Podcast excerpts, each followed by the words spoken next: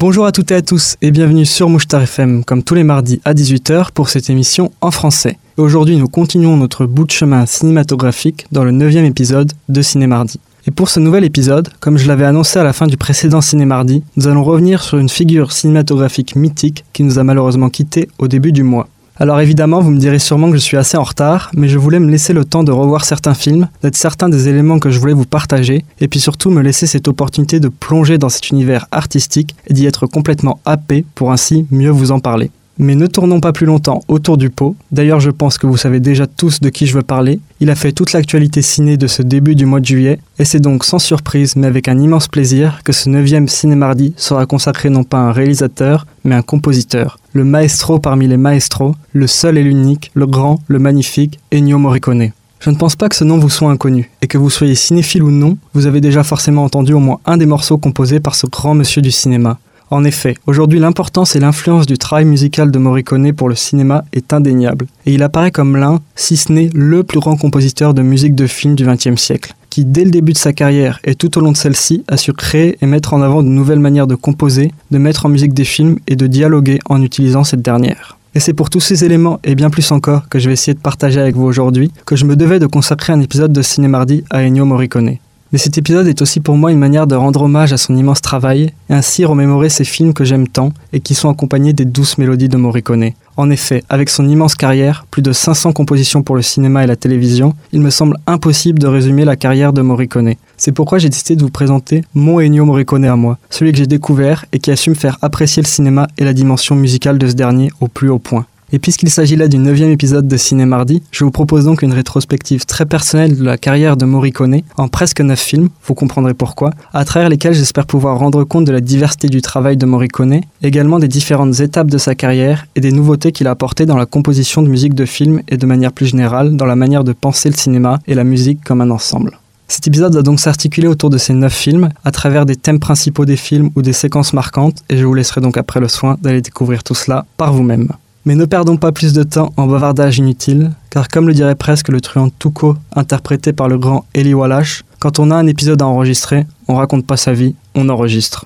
Et sur cet adage plein de bon sens, je vous laisse avec le générique de cette émission, composé d'extraits des films dont je vais vous parler aujourd'hui. Alors installez-vous confortablement et ouvrez grand vos oreilles, car ce 9e épisode de Cinémardi va maintenant commencer.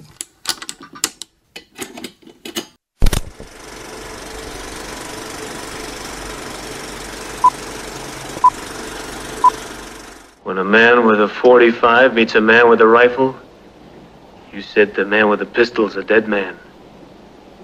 Let's see if that's true. He's gonna make trouble for himself. Nope, he's gonna make a name for himself. When you hear the music finish, begin.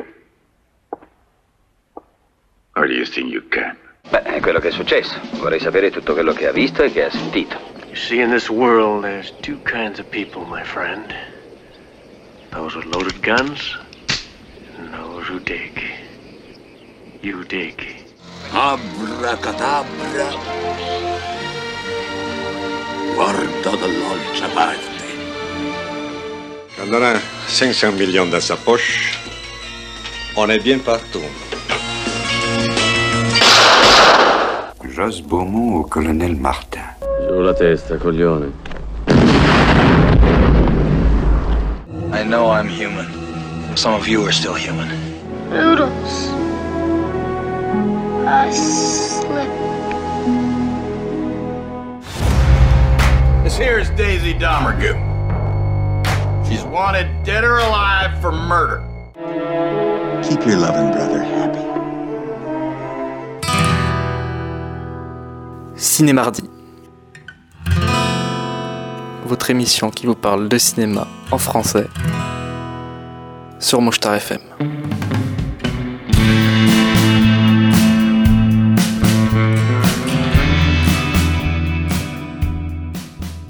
Et pour débuter cet épisode, autant entamer avec l'un des plus gros morceaux en premier, la trilogie du dollar, réalisée par Sergio Leone. Comme annoncé, il s'agit d'une rétrospective en presque 9 films, et ce premier exemple est donc l'une des exceptions à la règle. Mais pour ceux qui ne la connaissent pas, la trilogie du dollar, qu'est-ce que c'est ? Il s'agit du nom donné a posteriori à 3 westerns réalisés par Sergio Leone dans les années 60, Per un pugno di dollari, Per qualche dollari in più et Il buono, il brutto, il cattivo, ce qui en français nous donne Pour une poignée de dollars et Pour quelques dollars de plus et Le bon, la brute et le truand. respectivement réalisés en 1964, 1965 et 1966.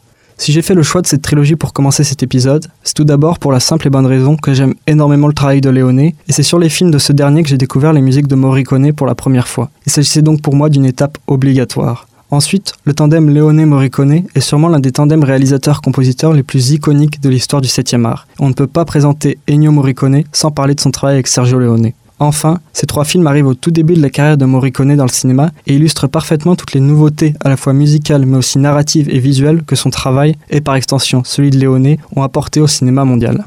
Avec ces trois films, Sergio Leone pose les bases et s'impose comme l'un des pionniers de ce que l'on appellera plus tard western spaghetti ou western à l'italienne, faisant alors souffler un vent d'audace et de modernité sur la réalisation, l'écriture et la mise en scène de ce genre cinématographique.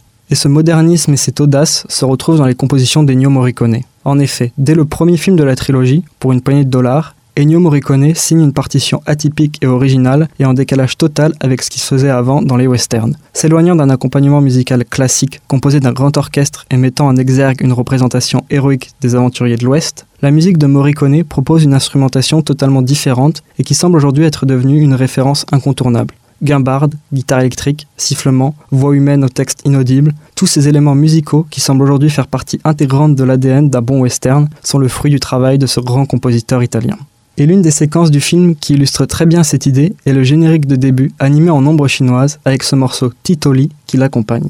Débutant par une guitare sèche jouant avec un tempo modéré et accompagné par le bruit d'un cheval au galop, avant d'être rejoint par une mélodie sifflée, le morceau s'intensifie et gagne en profondeur avec l'ajout de différents instruments ou sons qui viennent rythmer ce dernier. Cloche, coup de feu, claquement de fouet. Puis les voix arrivent, scandant une phrase qui se rapproche de « Winds of Fight ». Et juste après, la guitare électrique fait son entrée avec son motif rythmique qui se répète. La nuance du morceau s'intensifie pour devenir plus forte avec l'arrivée du chœur, qui amène alors une sorte de caractère épique à la musique. Et juste avant de se conclure, le morceau s'intensifie de nouveau, rejoint par des cordes frottées, des cuivres et des percussions, qui par leur phrasé staccato amènent l'idée de quelque chose en marche, en approche. Et c'est sur cette instrumentation et un décrescendo que le générique et le morceau se concluent pour laisser place au film. Ce premier morceau permet donc à Morricone de mettre en place dès le début du film tous les éléments musicaux qui vont composer ce dernier, et illustrant ainsi sa volonté artistique et de renouvellement. De plus, avec ce morceau, on retrouve une des caractéristiques du travail d'Ennio Morricone que j'apprécie particulièrement et qui se retrouve souvent dans ses compositions western. L'utilisation de sons ou d'éléments propres au récit, coups de feu, galopements, en tant que soutiens musicaux, rythmant alors le récit et créant un lien très fort entre la musique et l'action du film. Avec Morricone, la musique devient une part du récit et sert à construire, bâtir et aider le déroulement de ce dernier. Avec cette première collaboration, les deux Italiens exposent clairement leur volonté de réalisation et composition musicale. Mais au-delà de la réussite de ce film, c'est surtout avec les deux suivants que ce travail va apparaître beaucoup plus abouti et prendre une toute autre ampleur. Et le second film de cette trilogie, et pour quelques dollars de plus, propose de nombreuses musiques magnifiques. Mais pour moi, il y en a une qui sort clairement du lot. Le morceau La resa di Conti, la confrontation, et son utilisation dans la première séquence de duel de l'antagoniste du film, El Indio, est juste parfaite. La séquence prend place dans une église et le personnage d'El Indio vient juste de retrouver l'homme qui l'a trahi et à cause duquel il a été en prison. Le décor et les personnages sont donc parfaits pour un duel. La musique joue alors un rôle crucial dans ce dernier, car ce qui décide du début du duel est la fin d'un motif musical joué par la monte d'El Indio, comme l'ultime compte à rebours précédant la violence. Le morceau commence donc avec cette musique intradiégétique et cette mélodie jouée par un carillon à la tonalité très cristalline, qui apporte une dimension très intime comme rattachée à quelque chose enfoui dans le personnage, le tout souligné par des gros plans visages. Puis, le morceau s'intensifie et devient alors extradiégétique, externe au récit. Des cordes viennent accompagner le son du carillon et créent une atmosphère plus pesante. On sent que la tension monte. Puis, l'orgue fait son entrée, amenant avec lui une dimension à la fois sacrée au duel, et donc à la violence à venir, et qui trouve ainsi un parfait écho avec le lieu du duel, mais aussi un caractère plus tragique avec ce jeu en mode mineur. Et lorsque l'orgue cesse de jouer, le morceau retrouve une nuance plus faible et redevient interne au récit, avec seulement ce son de carillon qui reste avant de s'éteindre lui aussi, et comme annoncé, le duel débute immédiatement. À la douceur et au calme de la musique succèdent le vacarme et la violence du coup de feu. Cet extrait illustre à merveille le génie de Morricone et Leone et la symbiose parfaite entre les images de l'un et la musique de l'autre. Et cela peut notamment s'expliquer par leur manière de travailler. Sergio Leone demandait les musiques à Morricone avant de commencer le tournage. Le maestro créait donc les morceaux seulement à partir du scénario, morceaux qui étaient ensuite utilisés et diffusés pendant le tournage afin de donner ce rythme si particulier au découpage de Leone et ce raccord image-musique magistral. De plus, ce morceau, et plus particulièrement le motif mélodique de la montre, revient souvent dans le film et sert de liant entre certains personnages, et devient alors l'un des éléments moteurs de l'intrigue, puis l'élément de compréhension pour le spectateur. La musique de Morricone est alors profondément et entièrement une partie du film de Leone, et comme le disait si bien ce dernier, Ennio Morricone est l'un de mes meilleurs scénaristes. Et ce talent, Ennio Morricone le confirme avec le dernier film de cette trilogie du dollar, sûrement le plus connu, Le Bon, la Brute et le Truand. Avec ce film, Leone poursuit son travail cinématographique en poussant ses idées, sa mise en scène et aussi la durée de ses films toujours plus loin. Et si la séquence du duel final de ce film est mémorable et considérée comme une leçon de cinéma pour beaucoup, la séquence qui précède ce duel est tout aussi mémorable et grandiose, et accompagnée par le morceau qui est sans doute l'un des plus connus et populaires de Morricone, l'Estasi dell'oro, l'extase de l'or. Le morceau commence doucement, avec un jeu de guitare en arpège et des cordes frottées qui viennent le supporter, tandis que la caméra de Leone commence à s'élever et à dévoiler dans un plan de plus en plus large cet immense cimetière tant recherché tout au long du film. Puis, lorsque Tuco commence à avancer dans le cimetière, la musique prend toute sa dimension grandiose et épique, avec la voix sublime de la soprano et grande complice de Morricone, Edda Dell'Orso, ainsi que l'arrivée d'une formation plus orchestrale. Puis, les chœurs rejoignent le morceau et lui font alors atteindre l'apogée de sa musicalité, semblant alors s'emparer du personnage. L'intensité de la musique augmente au rythme de la confusion de Tuco et de cette soif, de cette extase de l'or qui semble le posséder. Le caractère épique et confus est également renforcé par la variation de l'échelle de plan utilisée par Sergio Leone, et cette séquence de course effrénée dans cet espace rond où l'image devient de plus en plus floue, comme accompagnant Tuco dans sa folle quête de l'or. Avec ce morceau, Ennio Morricone a réussi cet exploit de mettre en musique un sentiment très fort, lié à une époque particulière, et ainsi nous le faire ressentir et vivre plus intensément. Au-delà de ce morceau exceptionnel, Le Bon, la Brute et le Truand regorge de trouvailles musicales absolument géniales, telles que cette utilisation de petits motifs mélodiques associés à des personnages et utilisés de manière récurrente et évoluant au cours du film, ou encore ce hurlement de coyote qui, une fois chanté, devient l'un des motifs sonores les plus caractéristiques de l'univers western. Pour conclure sur ce film et de manière plus générale sur cette trilogie du dollar, dès le début de sa carrière, Ennio Morricone prouve son talent et son originalité en proposant des partitions aux instrumentations assez uniques et atypiques, rompant avec les codes classiques du genre et reflétant ainsi son inventivité incroyable et sa volonté de créer des musiques uniques, inattendues, éclectiques, recherchées, innovantes et aussi très personnelles. Sergio Leone et Ennio Morricone ont su créer et définir une nouvelle esthétique au film western, sublimant la violence, la loi du plus fort, la soif de l'or, et offrant une dimension à la fois cruelle et dure très présente, mais également un lyrisme inégalé. Les musiques de Morricone sur les images de Leone restent pour moi des chefs-d'œuvre inoubliables et incontournables du 7e art. Et après ce long premier exemple, passons au second film que j'ai sélectionné pour cette rétrospective. Et restons quelques temps dans cet univers western italien avec Il mio nome è nessuno, Mon nom est personne, réalisé en 1973 par Tonino Valeri. Le film propose une atmosphère plus comique et détendue que celle de la trilogie du dollar. Et le personnage de Personne, interprété par Terence Hill, est très différent de l'homme sans nom de Clint Eastwood dans les films de Leone. Mais cet aspect plus léger et comique s'inscrit toujours dans cette volonté de proposer un nouveau genre de western et de détourner les codes habituels du genre. La partition de Morricone pour ce film est alors totalement dans cet esprit. On retrouve notamment 3 thèmes principaux dans ce film. Le premier, associé à notre protagoniste principal, morceau qui s'apparente à une sorte de ballade sereine et joyeuse, dans laquelle on retrouve une instrumentation très éclectique. Flûte, guitare électrique, chœur féminin, la rythmique apporte un caractère léger et enjoué au morceau qui correspond à merveille à la personnalité du personnage principal. Par cette simplicité et cette légèreté, le morceau se différencie des autres compositions western de Morricone, qui sont souvent plus lyriques et dramatiques. Le maestro prouve donc ici sa virtuosité musicale, pouvant s'adapter à toute situation, personnage, et trouvant toujours la note la plus juste. Le second thème récurrent du film est le morceau associé au second personnage principal, Jacques Beauregard, interprété par Henry Fonda. Par son rythme et son tempo beaucoup plus lent, et sa tonalité mineure, le morceau amène un caractère plus triste. L'instrumentation plus variée amène un lyrisme plus important, notamment avec le chant d'Edda Dell'Orso, encore et toujours, et le jeu des cuivres qui sonne à l'image du personnage de Jacques Beauregard, comme l'annonce de la fin de quelque chose, de cette époque de la conquête de l'Ouest dans laquelle les aventuriers et pistoleros étaient rois. Et bien que ces 2 thèmes soient excellents et collent parfaitement aux personnages qu'ils accompagnent, le dernier thème majeur de ce film reste pour moi le plus grandiose et marquant. Il s'agit du morceau qui accompagne la Horde Sauvage, un groupe de 150 cavaliers qui parcourt l'Ouest et le film au son de cet hymne qui les représente. Débutant comme un grand morceau épique avec sa guitare au tempo et rythme rapide, accompagné de sifflements et ensuite rejoint par les percussions, le thème symbolise à merveille une idée de grande chevauchée dans l'Ouest américain.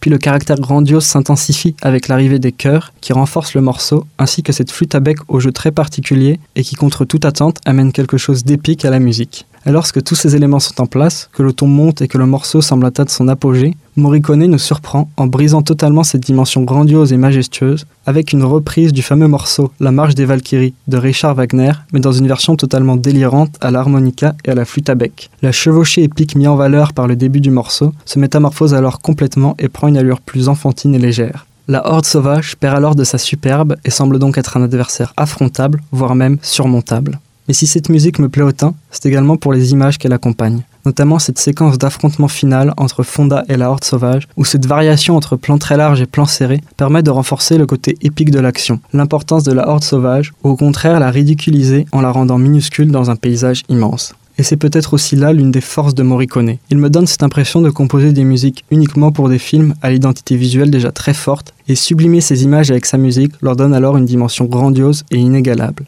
Avec la partition de Mon nom est personne, Ennio Morricone poursuit donc son aventure western en Italie et prouve son talent d'adaptation et d'expérimentation musicale. Mais bien que ce soit grâce au western qu'Ennio Morricone se soit fait principalement connaître, il n'a pas composé uniquement des musiques pour ce genre-là, bien au contraire. Les années 60-70 sont des années fastes pour le cinéma italien, qui se renouvelle, se diversifie, se réinvente et réinvente le cinéma mondial par la même occasion. Et si ces décennies assistent à la naissance et la reconnaissance du western spaghetti, un autre genre qui naît durant cette période est les films dits giallo, terme qui désigne ces films, principalement italiens, à l'ambiance polar, policier et thriller très présente, mais aussi une certaine forme d'érotisme. Et l'un des maîtres et réalisateurs phares du giallo est le metteur en scène Dario Argento, qui réalise son premier long métrage, L'Uccello dalle piume di cristallo, L'oiseau au plumage de cristal, en 1970. Premier film de sa trilogie animale, qui sera mis en musique par Ennio Morricone. Ce film illustre la diversité musicale du compositeur et sa capacité à créer, à composer dans un registre très différent que celui qu'on lui connaissait avant, à savoir la grandeur et le lyrisme des musiques de western. De par le récit et le ton du film, la musique s'adapte et est alors plus sombre, plus inquiétante, épousant le mystère autour de l'identité du meurtrier et l'omniprésence du danger qui entoure le protagoniste principal et les personnages féminins du film.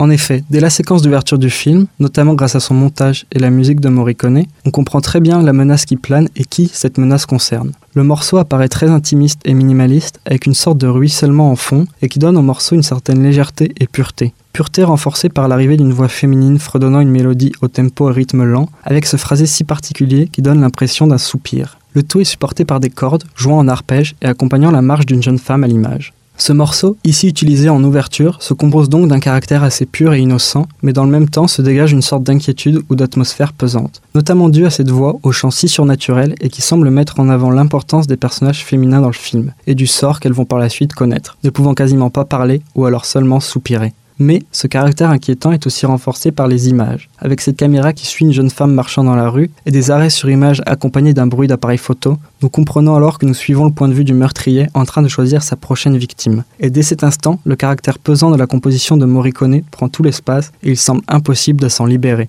Cette introduction est donc une immense réussite, et par sa mise en scène et sa mise en musique, elle réussit à exposer clairement et rapidement la suite de l'intrigue et le ton du film. Par la suite, le morceau reviendra dans le récit en se diversifiant et se complexifiant, illustrant cette façon de travailler la musique chez Morricone. Rien n'est figé, ses compositions sont telles les personnages du récit, elles vivent, évoluent, se transforment au fil de l'intrigue, jouant alors sur notre perception initiale et amenant de nouvelles émotions. Avec la bande originale de L'Oiseau au plumage de cristal, Ennio Morricone signe un nouveau chef-d'œuvre totalement dans l'esprit et le ton du récit, et qui de nouveau apparaît comme une référence dans la création musicale pour les films policiers, les films d'horreur ou les thrillers, qui occupe également une part importante de sa carrière. Et pour finir ce petit tour d'horizon des compositions d'Ennio Morricone en Italie, autant terminer sur ce qui est l'un des films les plus appréciés des Italiens et dans lequel Morricone signe une partition remplie de charme, de lyrisme et à la nostalgie inégalable. Ce film, vous l'aurez sans doute deviné, il s'agit du très beau Il Nuovo Cinema Paradiso, devenu seulement Cinema Paradiso dans notre belle langue, réalisé par Giuseppe Tornatore en 1988. Sublime ode à l'enfance, aux souvenirs et surtout à l'amour et au cinéma, ce long métrage est un film à voir absolument et la musique de Morricone y trouve une place parfaite, apparaissant alors comme une évidence. La partition de Cinema Paradiso déborde de morceaux accompagnant les souvenirs d'enfance du personnage principal Toto, et qui, par leur caractère à la fois heureux et mélancolique, renforcent l'importance de ces séquences et l'idée de souvenirs inoubliables. Mais parmi toutes ces compositions, il y a un thème qui revient à plusieurs reprises, jusqu'à conclure le film de la plus belle des manières. Pour celles et ceux qui ont vu le film, vous voyez sûrement de quoi je parle, alors essuyez cette larme qui vient de vous monter à l'œil, car nous allons parler rapidement de cette séquence finale et de sa musique. Après s'être remémoré ses souvenirs d'enfance, sa découverte du cinéma, ses premiers amours, Salvatore rentre à Rome avec un cadeau posthume de la part d'Alfredo, son ami, son mentor, mais surtout celui qu'il considérait comme son père et qui l'a aidé à découvrir et à aimer le cinéma. Cet ultime présent est une bobine de film que Salvatore décide de visionner au plus vite, seul, dans une salle de cinéma moderne et sans vie, bien différente du Cinema Paradiso. Mais lorsque la projection commence, la musique de Morricone arrive. Il s'agit du thème d'Amore, que l'on a déjà pu entendre plusieurs fois dans le film, mais qui ici atteint une sorte d'apogée. Avec son rythme et tempo lent, joué par des cordes frottées et des vents aux phrasés legato et aux modes principalement mineurs, la musique a un caractère très personnel, comme profondément lié au personnage. Le caractère qui s'en dégage est aussi mélancolique et romantique, mais avec une touche de nostalgie due aux précédentes utilisations du morceau dans le film. La musique renvoie alors vers ses souvenirs heureux de Salvatore, et au-delà de cette dimension plus triste se dégage une sorte de charme et de beauté indescriptibles qui font du morceau et de la séquence un moment de cinéma éternel. Car si cette séquence finale provoque autant d'émotions, c'est également dû aux images de Tornatore, se rapprochant, tournant autour du personnage, comme pour capter au mieux et suivre le moindre de ses émotions. Et enfin, le contenu de cette fameuse bobine posthume est sûrement la plus belle chose de cette séquence et du film dans son entièreté. Mais je préfère ne pas en dire plus pour celles et ceux qui n'auraient pas encore vu le film, je ne peux alors que vous conseiller d'aller le visionner en vitesse. Pour conclure, cette séquence finale de Cinema Paradiso, accompagnée par la musique de Morricone, reste pour moi l'un des plus beaux moments de cinéma possible. Une parfaite illustration de la grandeur, de la beauté et de l'immortalité du 7e art. Et comme si ce n'était pas suffisant, le générique de fin qui succède à cette séquence nous remontre des images de cette si belle relation entre Alfredo et Salvatore, le tout accompagné de ce sublime thème au violon, sobrement intitulé Toto et Alfredo, à l'atmosphère si nostalgique et poétique comme seul Ennio Morricone en est capable. Avec la partition de Cinema Paradiso, le maestro italien signe une grande musique pour un grand film et sublime à merveille le récit, les images et surtout les relations, les sentiments des personnages, offrant alors au film cette sorte de magie, de poésie qui le rend si beau et si unique. Mais jusqu'à présent dans cette émission, je vous ai principalement parlé du Ennio Morricone italien, avec ses œuvres qui semblent profondément enracinées dans ce cinéma et ses réalisateurs. Mais au-delà de ça, Morricone, c'est aussi une aventure française et américaine tout aussi intéressante et grandiose, et surtout proposant des compositions dans un nouveau registre cinématographique ou musical, s'inscrivant alors parfaitement dans cette volonté d'éclectisme et de recherche et d'expérimentation perpétuelle du compositeur. Et pour débuter cette aventure hors Italie, faisons preuve de chauvinisme et partons tout de suite pour la France avec le travail de Morricone sur des films francophones. Et pour cela, j'ai sélectionné 2 films qui me semblent faire partie des plus importants, ou du moins des plus populaires aujourd'hui, tout autant que les musiques qui les accompagnent. Et le premier de ces 2 films est un film policier comme on les aime, qui réussit à réunir 3 grands noms du cinéma français. Jean Gabin en chef d'une famille mafieuse sicilienne, Alain Delon en voleur et truand, et pour essayer de coffrer tout ce beau monde, Lino Ventura en commissaire. Le Clan des Siciliens, réalisé par Henri Verneuil, sort en 1969, et son thème principal fait aujourd'hui partie de ces musiques cultes du cinéma français.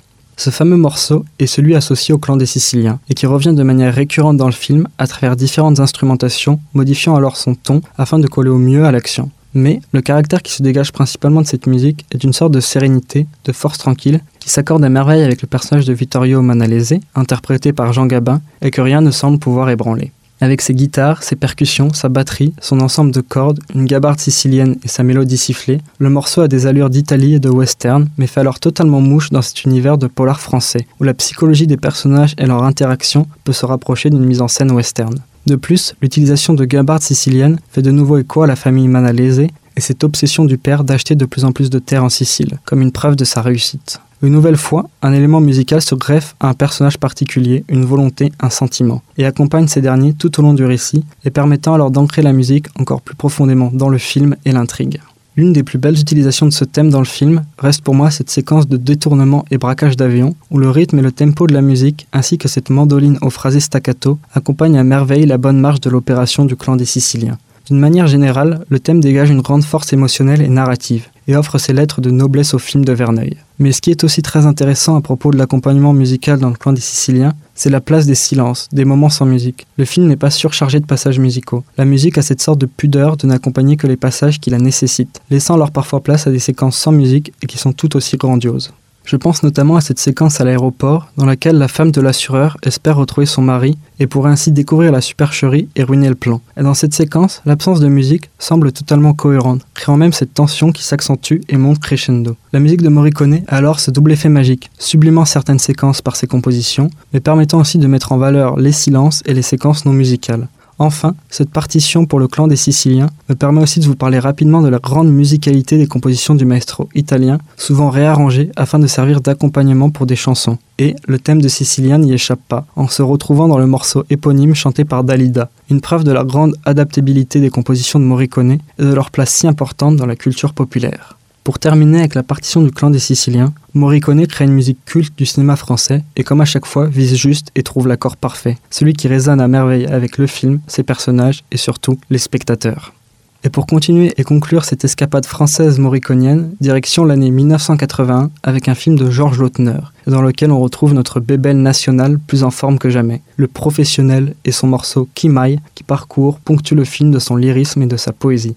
L'utilisation de ce morceau dans le film est assez atypique, car ce thème n'était pas prévu au départ. Il s'agit en effet d'une précédente composition de Morricone, utilisée dans le film italien Maddalena 10 ans plus tôt, en 1971. Cependant, Jean-Paul Belmondo s'étant épris de ce morceau, il a insisté pour l'intégrer au film, et ainsi permis la redécouverte de ce titre et une reconnaissance et popularité bien supérieures à ses précédentes utilisations.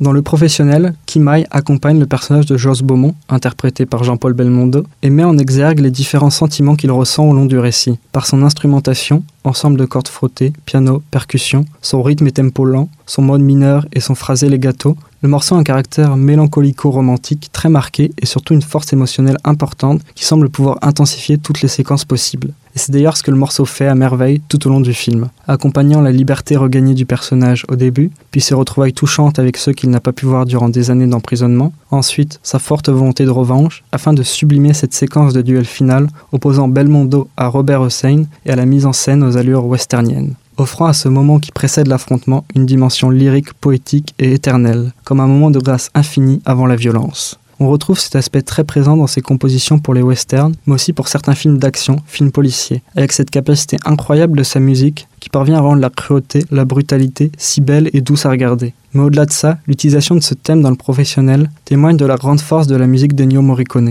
et de la dimension très cinématographique de cette dernière, pouvant facilement illustrer et renforcer des images. Les musiques du maestro italien ne sont pas figées, elles peuvent se mouvoir de film en film, comme des références, des hommages ou juste le meilleur moyen de mettre en musique des images. Parfaite preuve de l'influence internationale du compositeur comme une source d'inspiration inépuisable pour de nombreux réalisateurs et compositeurs.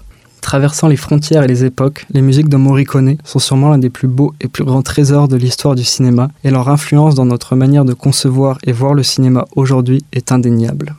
Mais cette dimension et reconnaissance internationale du travail de Morricone va aussi se retrouver à travers des compositions outre-Atlantique, pour certains des plus grands noms du cinéma américain, tels que Brian De Palma ou Terrence Malick par exemple, et qui illustre à nouveau son éclectisme et la diversité des réalisateurs et genres cinématographiques pour lesquels il a travaillé. Mais pour moi, le Morricone américain, c'est surtout deux films et deux réalisateurs. Le premier assez surprenant et inattendu, mais une pure réussite, et le second une évidence absolue et un pur chef-d'œuvre. Et pour ouvrir le bal, plongeons dans la science-fiction horrifique The Thing, réalisée en 1982 par l'un des maîtres du genre, John Carpenter. La partition musicale de The Thing est assez particulière. Bien loin des élans lyriques et épiques des précédentes musiques dont j'ai pu vous parler dans cet épisode, elle se fait plus calme, discrète, atmosphérique. Elle devient alors un incroyable soutien au récit et à la tension, au suspense qui parcourt le film. L'un des morceaux de Morricone le plus marquant est sûrement Humanity Partie 1, qui semble comme figé dans la glace ou enfermé, à l'image de la situation que connaissent les protagonistes du film. Le tempo et le rythme est très lent, la nuance reste assez faible et ne s'accentue pas durant le morceau, les différents instruments qui s'ajoutent ne font qu'une brève apparition, le morceau dégage donc un caractère assez lugubre, avec une tension continue, notamment due à ce fond sonore aigu et la répétition de certains motifs mélodiques joués en mode mineur. Mais lorsque les cuivres arrivent et reprennent ce motif, un nouveau caractère se rajoute au morceau, beaucoup plus funeste, comme annonçant la fin de l'humanité face à cette chose et le cauchemar, l'horreur qu'elle représente. Le thème est donc définitivement dans la veine des compositions de Morricone, mais ne fait pas forcément partie de ces musiques que l'on peut écouter encore et encore sans les images du film. Le morceau prend tout son sens et sa puissance dans le soutien qu'il apporte aux images de Carpenter, et montre ainsi cette saine relation entre les images d'un film et sa musique. Si les deux sont bien réalisés, ils se renforcent mutuellement, et l'effet devient alors encore plus puissant et touchant.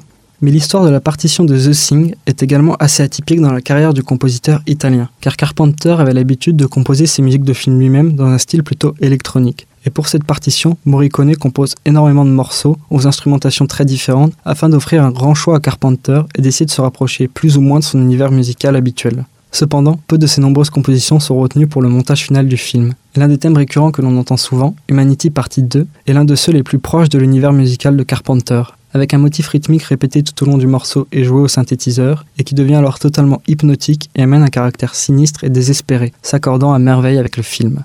Avec The Thing, Ennio Morricone signe donc une partition froide, sinistre, qui devient le parfait soutien au suspense du récit. Ces compositions n'apparaissent pas comme les plus connues ou plus populaires et restent très ancrées dans le film, cependant elles me semblent intéressantes dans la carrière d'Ennio Morricone comme un nouveau terrain de recherche et d'expérimentation, et ont participé à faire de The Thing l'un des grands classiques du genre, une expérience visuelle et musicale à vivre pour l'apprécier pleinement. Et maintenant, afin de terminer en apothéose ce parcours américain d'Ennio Morricone, comment ne pas parler de sa collaboration avec un réalisateur qui lui clame son amour depuis le début de sa carrière en reprenant certaines de ses compositions. L'arena du film Il Mercenario se retrouve dans Kill Bill, le très beau Rabbia et Tarantella qui conclut Inglourious Basterds mais qui vient à l'origine du film italien Alonza Fan, ou encore cette roulotte dans Django Unchained qui se déplace au rythme de The Braying Mule, morceau composé pour le film Sierra Torride. Vous l'aurez compris, ce réalisateur c'est Quentin Tarantino, qui tout au long de sa filmographie a multiplié les hommages au maestro italien et n'avait qu'une envie, pouvoir travailler avec lui pour une composition originale. Chose faite en 2015 avec la partition de The Hateful Eight, Les 8 Salopards. Partition qui offrira d'ailleurs à Morricone le premier Oscar de sa carrière pour la musique d'un film, après un Oscar d'honneur en 2007, comme une juste reconnaissance, arrivée tardivement mais amplement méritée. Et pour cette première collaboration avec un compositeur, le réalisateur américain laisse carte blanche au génie italien, qui livre alors une partition sublime, semblant renouer et faire écho aux plus belles heures de sa carrière.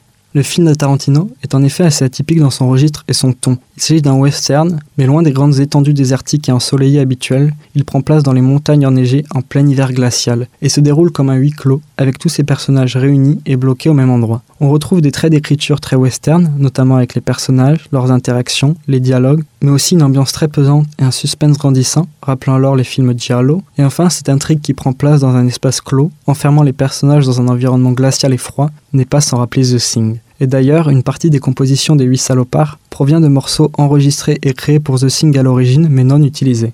L'un des thèmes les plus iconiques du film est sûrement le titre L'Ultima Diligenza di Red Rock et son utilisation dans la séquence d'ouverture. Morceau qui, par une instrumentation assez minimale, cordes frottées, tambours, cuivre et des notes aiguës suspendues en fond sonore, crée une ambiance froide et pesante et la sensation que quelque chose est là, caché, attendant son heure pour se dévoiler. L'ajout des cuivres sur la fin du morceau, ainsi que le crescendo, permet de renforcer le caractère inquiétant de la musique, on se rapproche du danger et on ne pourra pas y échapper. Encore et toujours, Morricone parvient à trouver la juste tonalité pour le film, et cette partition apparaît comme l'un des plus bels hommages à son immense et prolifique carrière. Avec ce film, Ennio Morricone renoue avec des registres cinématographiques qui l'ont fait connaître et qui l'a fait connaître. Mais il ne se repose pas sur ses lauriers et crée des nouvelles compositions comme une preuve de sa créativité sans limite. Et cette collaboration avec Tarantino a un certain charme. Considérée comme le résultat final d'un rêve devenu réalité pour le réalisateur, elle apparaît pour moi comme le meilleur témoignage de ce talent qu'avait Ennio Morricone pour toujours travailler avec des réalisateurs amoureux de cinéma et à la mise en scène et aux images magistrales qui n'attendaient que cette touche musicale morriconienne pour devenir culte. La partition des 8 Salopards est l'une des dernières composées par le maître italien et apparaît comme l'une des plus belles manières de conclure sa carrière, comme refermant la boucle de sa discographie cinématographique et nous donnant envie de redécouvrir et réécouter cette dernière encore et encore. Mais si la partition des 8 Salopards semble être une bonne manière de conclure sur cette rétrospective du travail de Morricone, ce n'est pas suffisant pour moi. Et si vous avez fait attention, je n'ai pour l'instant cité que 8 exemples sur les 9 annoncés. Il me reste donc une dernière carte à jouer, comme un ultime atout gardé précieusement pour la fin. Et ce que j'ai débuté avec Sergio Leone, je ne peux que le finir avec Sergio Leone. Car pour moi, Ennio Morricone et ses musiques sont et resteront profondément liées au cinéma de Sergio Leone, comme une évidence et une nécessité. Et si avec la trilogie du dollar, le réalisateur et le compositeur italien ont su créer et définir une nouvelle manière de penser, réaliser, et surtout regarder et écouter le cinéma, tout en influençant nombreux réalisateurs et compositeurs après eux, avec la seconde trilogie de Leone, Il était une fois, les deux Italiens écrivent ce qui est pour moi la plus belle et majestueuse des chroniques cinématographiques d'une partie de l'histoire de ce continent américain. Les dernières heures de la conquête de l'Ouest dans C'era una volta in l'Ouest, Il était une fois dans l'Ouest, en passant par la révolution mexicaine au début du XXe siècle dans Giù la testa, Il était une fois la révolution, avant de s'achever de la plus monumentale des manières dans ce New York des années 60 avec Once Upon a Time in America, Il était une fois en Amérique. Cet ultime trio de films réalisé par Leone est selon moi l'une des plus belles œuvres de l'histoire du cinéma, le meilleur témoignage du génie cinématographique de Sergio Leone et du génie musical d'Ennio Morricone. Et pour illustrer cette idée, commençons avec le second film de cette trilogie, Il était une fois la Révolution, réalisé en 1971, et ultime western de Leone. La partition du film retrouve ce qui faisait la force des précédentes, une orchestration grandiose et épique, amenant un lyrisme inégalé et un lien entre musique et personnages, notamment avec ce fameux Shun Shun, qui se greffe aux séquences de flashback du personnage de John et l'accompagne avec tendresse dans ses souvenirs au caractère si doux, avant que cette violence fasse irruption dans sa vie et lui fasse tout perdre.